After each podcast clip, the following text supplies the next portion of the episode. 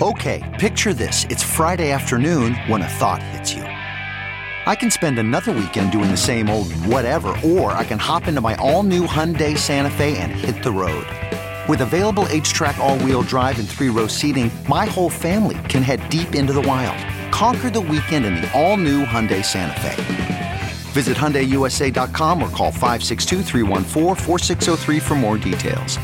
Hyundai, there's joy in every journey.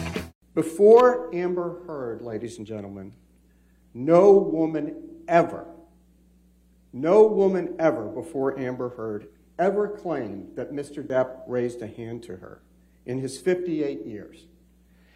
And no other woman since Ms. Heard made that false claim back on May 27th, 2016, and repeated it in her December 2018 op-ed. Has any woman come forward since? This is Me Too without any Me Too. So we're fighting back, and that's the counterclaim. She finally has said enough, and we're asking you to finally hold this man responsible. Attorneys for Johnny Depp and Amber Heard battling it out, delivering their final words to the jury before deliberations in the trial that has absolutely captured the nation's attention.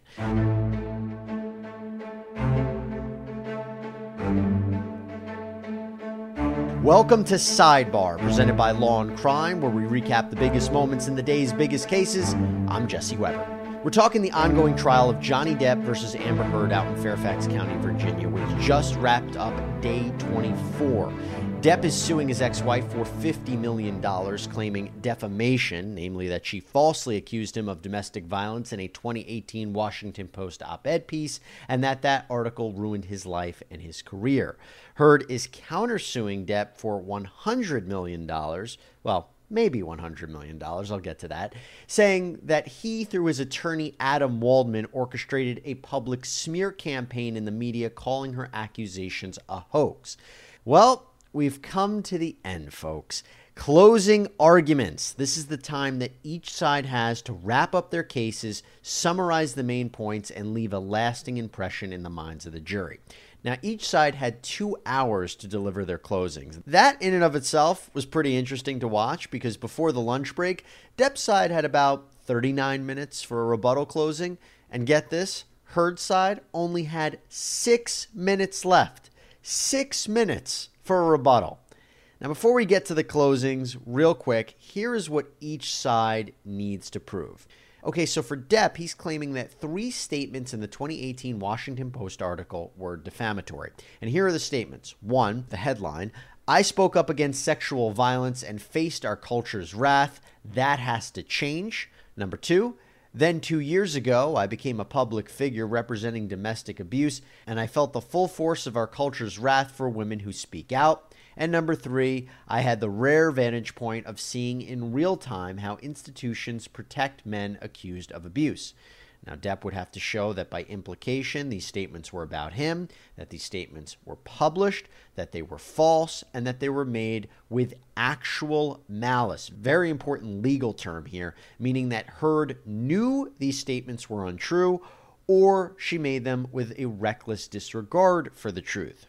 And then there are Heard's counterclaims. So she's attempting to prove that Depp's attorney, Adam Waldman, was acting as an agent for Johnny Depp when he made these alleged defamatory statements to the Daily Mail publication. Number 1, Amber Heard and her friends in the media used fake sexual violence allegations as both a sword and shield, depending on their needs.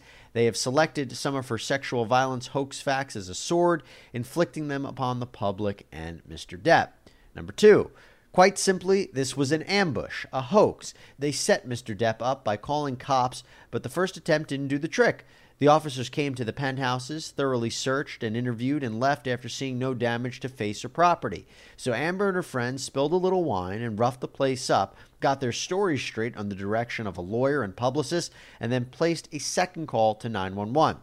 And the final one, we have reached the beginning of the end of Ms. Heard's abuse hoax against Johnny Depp. Same elements of defamation like we talked about before. So now that we have the groundwork, let's dig into the closings. First up, Johnny Depp's side. The first part of their closings were divided between Camille Vasquez and Ben Chew. They focused upon the fact that why would Depp go through this whole trial, expose all of these details to the world if he wasn't really telling the truth and trying to set the record straight?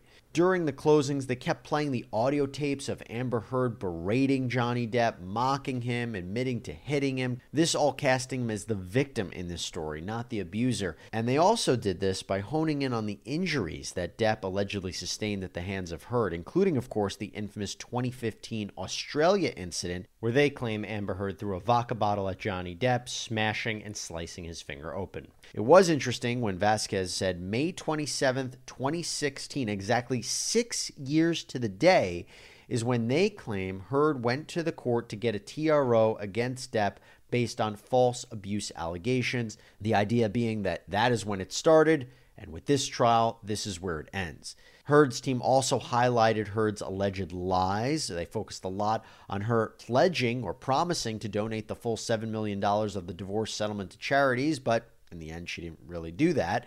Again, the concept here is if she lies about that, what else does she lie about? Yet there was one moment that really stood out about Camille Vasquez's closing. The mountain of evidence that Mr. Depp abused Ms. Heard is simply not there. What we have is a mountain of unproven allegations that are wild, over the top, and implausible. And you can't pick and choose which of these wild allegations to believe and which ones to disregard. You either believe all of it or none of it. Either Mr. Depp sexually assaulted Ms. Heard with a bottle in Australia, or Ms. Heard got up on that stand in front of all of you and made up that horrific tale of abuse. Either she's a victim of truly horrific abuse, or she is a woman who is willing to say absolutely anything. It is disturbing to think that Ms. Heard would make up the horrific tales of abuse that she testified to in this courtroom. But this case doesn't come down to whether you believe Ms. Heard or you believe Mr. Depp. This case comes down to whether you believe Ms. Heard or you believe Mr. Depp, Christy Dombrowski, Sean Bett, Malcolm Connolly, Travis McGivern, Starling Jenkins, Keenan Wyatt, Dr. Kipper, nurses Debbie Lloyd and Aaron Filotti, Tara Roberts, Ben King, Kate James, Kate Moss, Dr. Colbert, Morgan Knight, Morgan Tremaine, officers Melissa Sines, officers Tyler Haddon, officer William Gatlin, and Beverly Leonard. What Ms. Heard testified to in this courtroom is the story of far too many women. But the overwhelming evidence and weight of that evidence shows that it's not her story. It's not Ms. Heard's story. Quite powerful there. If you believe Amber Heard, then you have to say everyone else who took the stand during Johnny Depp's case was lying, that they're all committing perjury to seemingly protect themselves for Johnny Depp. I mean, does that make sense? Is that too much to believe for the jury? Depp's team also moved on to the issue of damages, and when talking about damages, you need to show the harm. What did you lose? How did the Washington Post article ruin your career and reputation? You need to create that causal effect, that connection. So let's hear how Ben Chew describes what Depp suffered. Mr. Depp has millions of fans, people who grew up watching him on 21 Jump Street, which is something you heard Ms. Heard mock on one of the tapes that was played to you. Or they grew up watching him play the swashbuckling pirate Captain Jack Sparrow in the Pirates of the Caribbean movies, or Willy Wonka. Mr. Depp means something to those people, and those people mean a lot to Mr. Depp. He's a fond memory from childhood or adolescence, or adulthood, and to tarnish him as an abuser is to destroy him in the eyes of many of these people who will never look at him the same way again. And because of what Ms. Heard did, and because of what she said, Mr. Depp will go to his grave knowing no matter what he does, no matter the outcome of this trial, There are people who used to look up to him who now believe that he beat a woman, which is the worst thing you can say about a man. Really emphasizing how he lost his reputation, his career, his livelihood. By the way, that's the reason that we see such an outpouring of support for Depp, with people cheering for him on the outside of court, dressing up, bringing alpacas. I mean, he has a fan base unlike anything I have ever seen. And when we talk about damages, there are compensatory and punitive damages as options for the jury, a form of compensating for pain and loss, but also punishing the other party. By the way, little side note on damages. Elaine Brederhoff, in her closing, she represents Amber Heard. She said, yeah, we sued for $100 million, but look, we aren't really asking for that. We're asking for what's reasonable. Got to tell you, was a little surprised by that. I get the idea of it. The idea is we're not really out for the money. Amber Heard in this trial was accused of being all out for the money. We're doing this for altruistic reasons. We're doing this for the right cause. Makes sense. Good argument. But why even put in the mind of the jury that you're not asking for $100 million? Why even take that away? Not sure that was the best. Anyway, moving on to Amber Heard's closing arguments. Her team focused on how insane and worthless it would be for Amber Heard to make up her injuries and falsely accuse someone of abuse. They really hammered away if the jury finds just one instance of abuse, whether physical, psychological, mental, emotional, verbal, sexual, Johnny Depp would lose. They discussed the First Amendment, the right to publish an article like Amber Heard so she can freely speak about this subject, that she wasn't necessarily talking about her relationship with Johnny Depp per se, but more about the issue of domestic abuse and being a survivor more generally. But J. Benjamin Rottenborn, Heard's other attorney, specifically honed in on what this case means for domestic abuse survivors. In trying to convince you that Mr. Depp has carried his burden of proof in proving that he was never abusive to Amber on even one occasion, think about the message that Mr. Depp and his attorneys are sending to Amber, and by extension to every victim of domestic abuse everywhere. If you didn't take pictures, it didn't happen. If you did take pictures, they're fake. If you didn't tell your friends, you're lying. And if you did tell your friends, they're part of the hoax. If you didn't seek medical treatment, you weren't injured. If you did seek medical treatment, you're crazy. If you do everything that you can to help your spouse, the person that you love, rid himself of the crushing drug and alcohol abuse that spins him into an abusive, rage-filled monster, you're a nag. And if you finally decide that enough is enough, you've had enough of the fear, enough of the pain, and you have to leave to save yourself, you're a gold digger. That is the message that Mr. Depp is asking you to send. But he doesn't stop there, because in Mr. Depp's world, you don't leave Mr. Depp. And if you do, he will start a campaign of global humiliation against you, a smear campaign that lasts to this very day. He will do everything he can to destroy your life, to destroy your career. That is what they are saying, ladies and gentlemen. That was so important. Don't victim blame. Don't judge them for what they do or don't do. That's not fair. That's wrong. All of Amber's actions or inactions can be explained. They then turn to the counterclaims. Again, they need to do two things with these counterclaims. One, they need to show that Adam Waldman's statements saying Amber Heard's allegations are a hoax were defamatory. Worried about letting someone else pick out the perfect avocado for your perfect impress-them-on-the-third-date guacamole?